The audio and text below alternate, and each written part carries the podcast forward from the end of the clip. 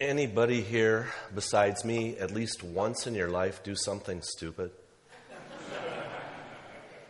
Where you, you end up circumstances unfolding and you kind of go, How in the world did I get here? Well, look at this guy here on the screen, uh, the next slide. This guy's name is Larry Walters. You may have heard of him. It's a, it's a little bit, it's a several decades old story, but I love it.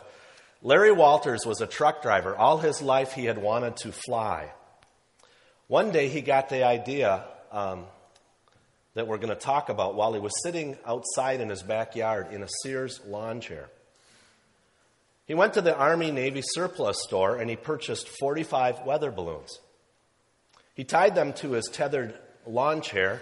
He dubbed it the Inspiration One. He filled each of these balloons with helium. He strapped himself in the lawn chair, loaded with some sandwiches and Miller Lite, and a pellet gun.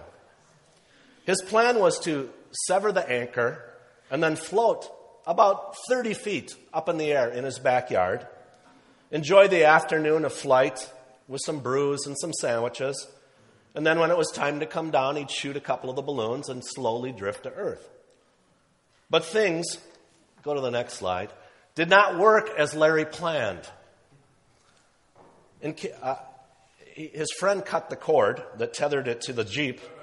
Larry did not float lazily up 30 feet. He did not go 100 feet.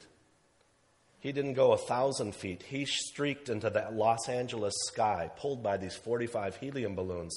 He leveled off at 16,000 feet. He was a little surprised and fearful. So he was afraid to shoot any of the balloons now because he wondered, well, what if I don't have it balanced as well as I thought? So he just kind of hovered there for a while. He drifted. He took a few beers and took a few sandwiches. He considered his options and he drifted into the primary approach corridor of LAX, Los Angeles Airport. Delta and TWA pilots started radioing in incredulous reports of kind of what they saw on the left side there. Well, can you imagine what that would have been like? Seeing a guy, you're a pilot of an airplane, there's a guy out the window in a lawn chair. Eventually, Larry gathered the nerve to shoot a few balloons, and he did slowly descend, and he did it in a balanced kind of way pretty well. The hanging tethers that, that went dropped below him got tangled in a power line, and the Long Beach area uh, had 20 minutes of a power blackout because of him. He climbed down to safety with some help, and he was arrested by waiting members of the Los Angeles Police Department. Led away in handcuffs, a reporter asked him why he had done it, and he said, A man can't just sit around. The FAA was not amused. Safety Inspector Neil Savoy said, We don't know what part of the code that he violated, but we're going to find one, and he's going to get charged with something. Well, people make poor choices along the way sometimes, and they end up asking, How in the world did I get here? That might be true of the woman in our story today. I'll look at the next one. Uh, for some, Bibles, if you, if you looked at this at home in your own Bible, you might have noticed something a little different about this story. It's set apart by some line bars uh, separating it from others. The idea here is that this scripture is not found, this story is not found in the oldest manuscripts of Scripture. Um, they're not sure where it really belongs. Biblical scholars like Leon Morris and F.F. F. Bruce, top notch scholars, say this is Scripture, but we don't know, we don't think John wrote it. We're not sure where it would belong. We don't know if it's a totally separate kind of piece, but it had been passed on historically, and eventually it got settled into the book of John, although most assuredly, John was not the writer. And there's really not a lot of disagreement, though, amongst most scholars that this is a piece of scripture that fits the life of Jesus very well. This woman is caught and she has to be wondering, how did I end up here? She was most likely a married woman because the law that they were uh, referring to in her accusing her is from Leviticus 20, and it says, If a man commits adultery with another man's wife, both must be put to death. So at some point, this young woman had been a young bride. with all the dreams that go along with that of sharing a, a loving relationship with a husband, maybe worshiping together, maybe having some children and sharing life together. But somehow things didn't work out completely as she hoped. Maybe it was her fault, maybe it was his fault. Probably they were both in, involved and responsible in some way. Somewhere along the way, though, she met another man, and most likely it was somebody who listened to her. As she talked, told, as she told stories, that's a powerful thing for an aching heart. She's met a man who seemed to care. Very innocently at first, but one day they crossed a boundary that should not be crossed. Maybe it was a touch that lingered a little bit too long, that was inappropriate. Maybe it was the beginning of sharing of secrets or inner uh, private things that, that really should only be revealed to your spouse. She talked to this man about things she should have been talking to her husband about. Somewhere along the way, they crossed a relational boundary. And then another set of boundaries got crossed along the way. And it was like she was living two different lives one very respectable, probably more public, and then a, another one that she hid from others.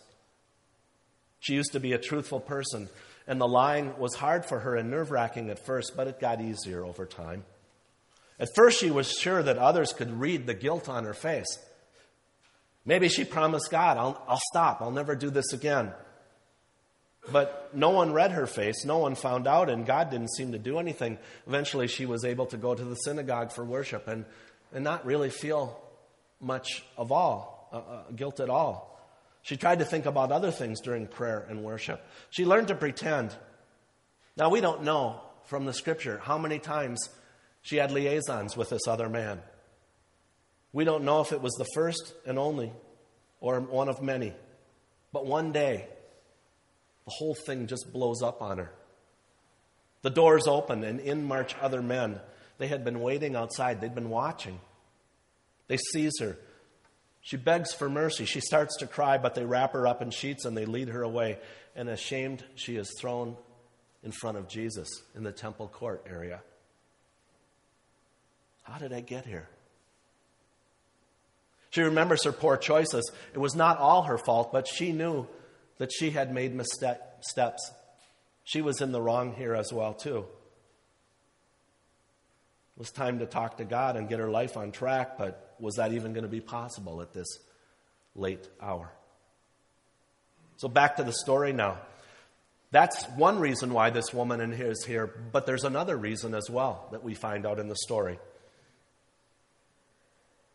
There's some people out to trap Jesus. There are other characters and there's other sin in this story. Early in the morning, it says Jesus went to the temple and he sat down to teach. That was an indication, that's a way of saying a formal teaching session is beginning. A rabbi is going to, to do some prepared teaching. It's very public.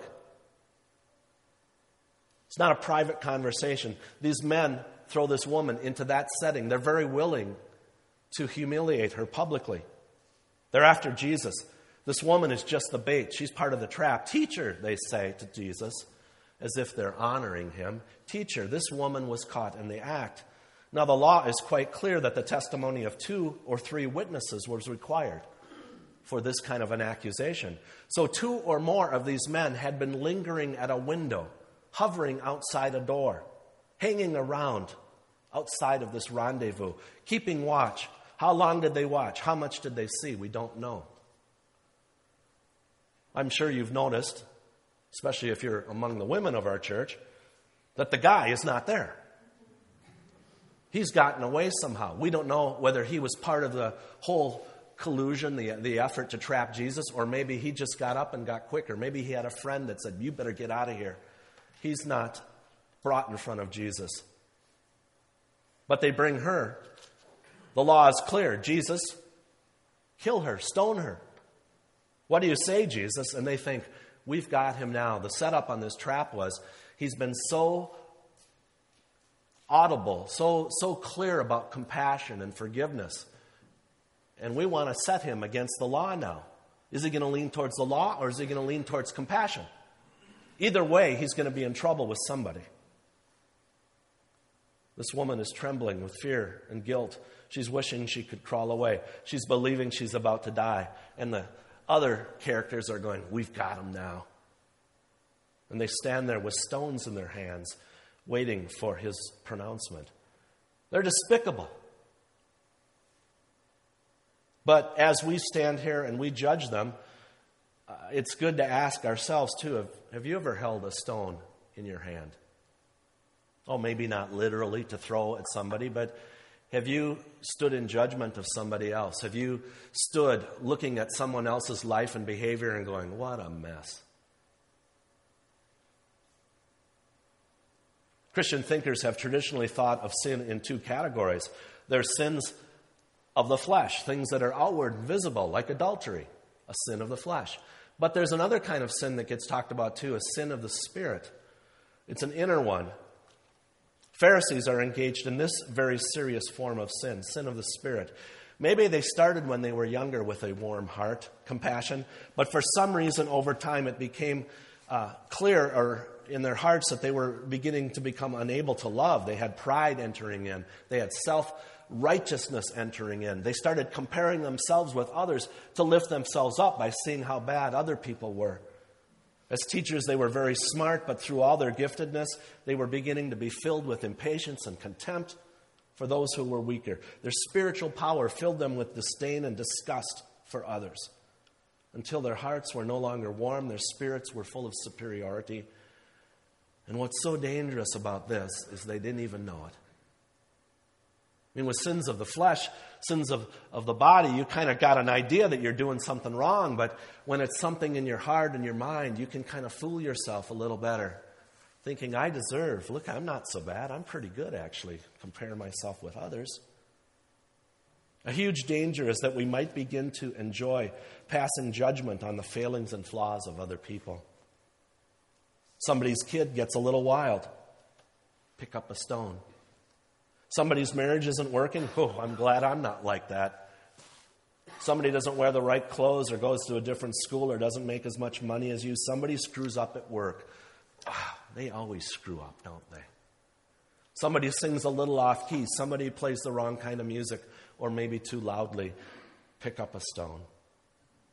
There's a tendency that we see if, as we look through the New Testament is that people who suffer from sins of the Spirit tend to spend a lot of time passing judgment on those that suffer from sins of the flesh. Those are the scandalous ones.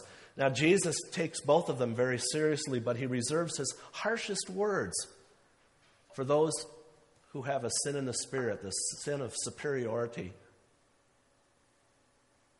So, next slide. Here we are with this woman, fearing for her life, and her judges with stones in their hands, and there's Jesus what do you say, Jesus? What do you do? And actually, we'll go to the next slide at this point. What does he start to do? He bends down and he starts writing in the sand. This bothers the Pharisees. Is he ignoring them? He's not paying a lot of attention. He's just drawing in the sand, so they keep after him. Hey, Rabbi, what do you say? And then he stands up and he says, Go ahead and stone her. You're so concerned about the law. Go ahead. But, but there's one thing let the one of you who has no sin at all be the first one to throw. And he kneels back down and he starts writing on the ground again. Do you want to know what he wrote? I do too. we have no idea. Over the years, there's been guesses. I mean, it was a custom for a judge to write out the sentence and then read it out loud, the pronouncement. Maybe that happened. Some people think that maybe he was just doodling, buying time, creating a moment of tension for people to think about the impact of his last words. If you've got no sin, go ahead and throw first. Some people think that he wrote the names of the people that were standing by Andrew. And then behind that, he would write a sin like pride. Some people, we don't know. Some people think he wrote the Ten Commandments. But an amazing thing happens in this moment that he's created. Somebody lets go of a stone, and then somebody else. It says that they, they went from the oldest to the youngest. The oldest first let go of their stones. They, maybe realized and became a little more human in that moment. Maybe they realized that they stood throughout their whole life in need of forgiveness. Maybe they thought of some events in their own life where somebody had granted them some grace. And then they realized they were in the same boat as this woman. None of the stones get thrown in anger. So here's the question for us today. Anybody here holding on to a stone of some kind right now? I don't mean the one you picked up when you came in. I mean in your heart, is there some place where you're you've got something going on with another person where you're judging them or you're angry with them or it's preventing you from from flourishing and being full of love and kindness as God created you to be? Is there a stone in your hand? Are you holding one in your heart today? Maybe somebody hurt you badly, maybe a mom or dad, maybe a spouse or ex spouse, maybe a boss or co worker. And you're carrying a stone and it's killing the joy inside you. In the good, we usually think this story is about the woman and the forgiveness that she gets, but really, there's a big piece of this story that's an invitation from Christ for people to let go of whatever that's burdening their hearts. Let go of that superiority. Let go of that anger, that frustration, that, that peace that, that you're holding on to that's killing God's grace in your life. There's no room in your heart or in Jesus' community for stone throwing.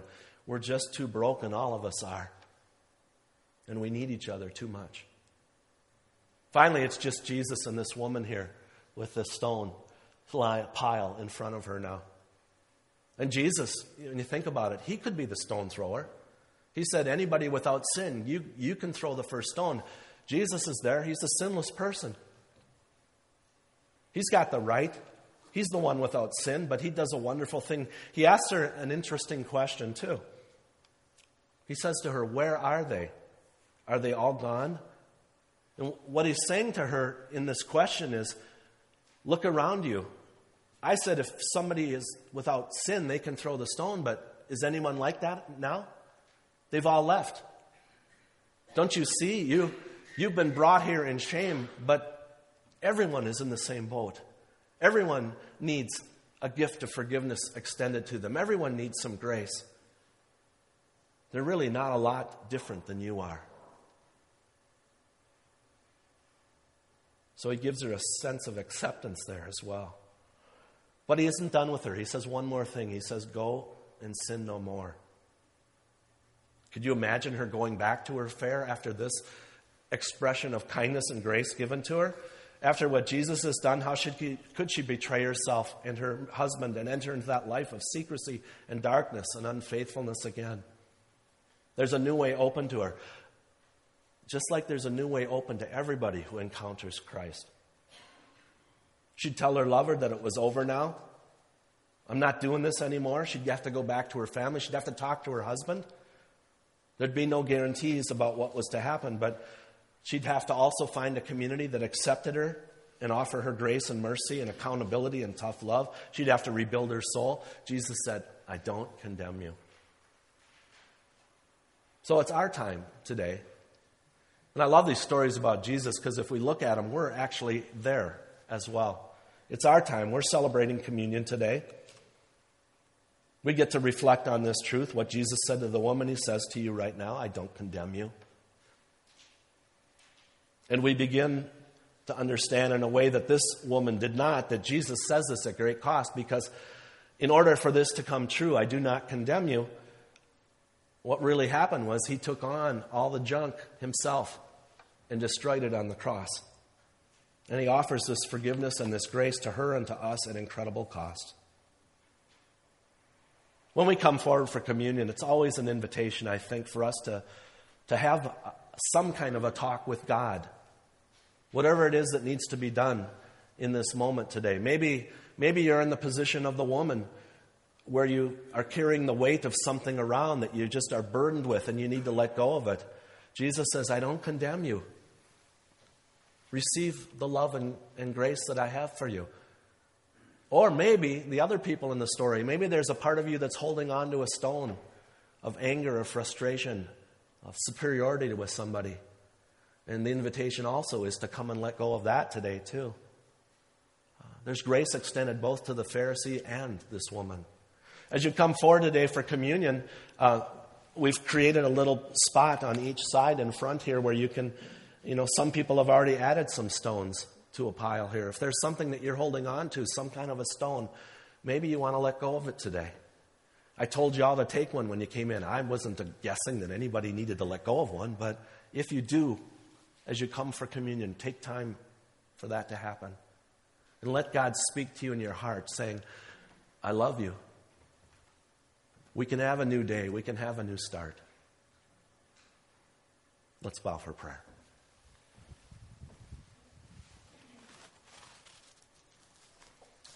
God, this is a holy moment. I would ask that you'd help us, anyone who might have something that we're holding on to a little too tightly, any habit or attitude or bitterness. God, if there's something we need to let go of today, help us to do that in this time. Whatever help we need, God, help us to find it. Whoever we need to talk to, let us talk to them. Whatever we need to set right, help us to do that. This is a holy moment when we meet with you, God, now. Work your way in our hearts, Lord. Amen.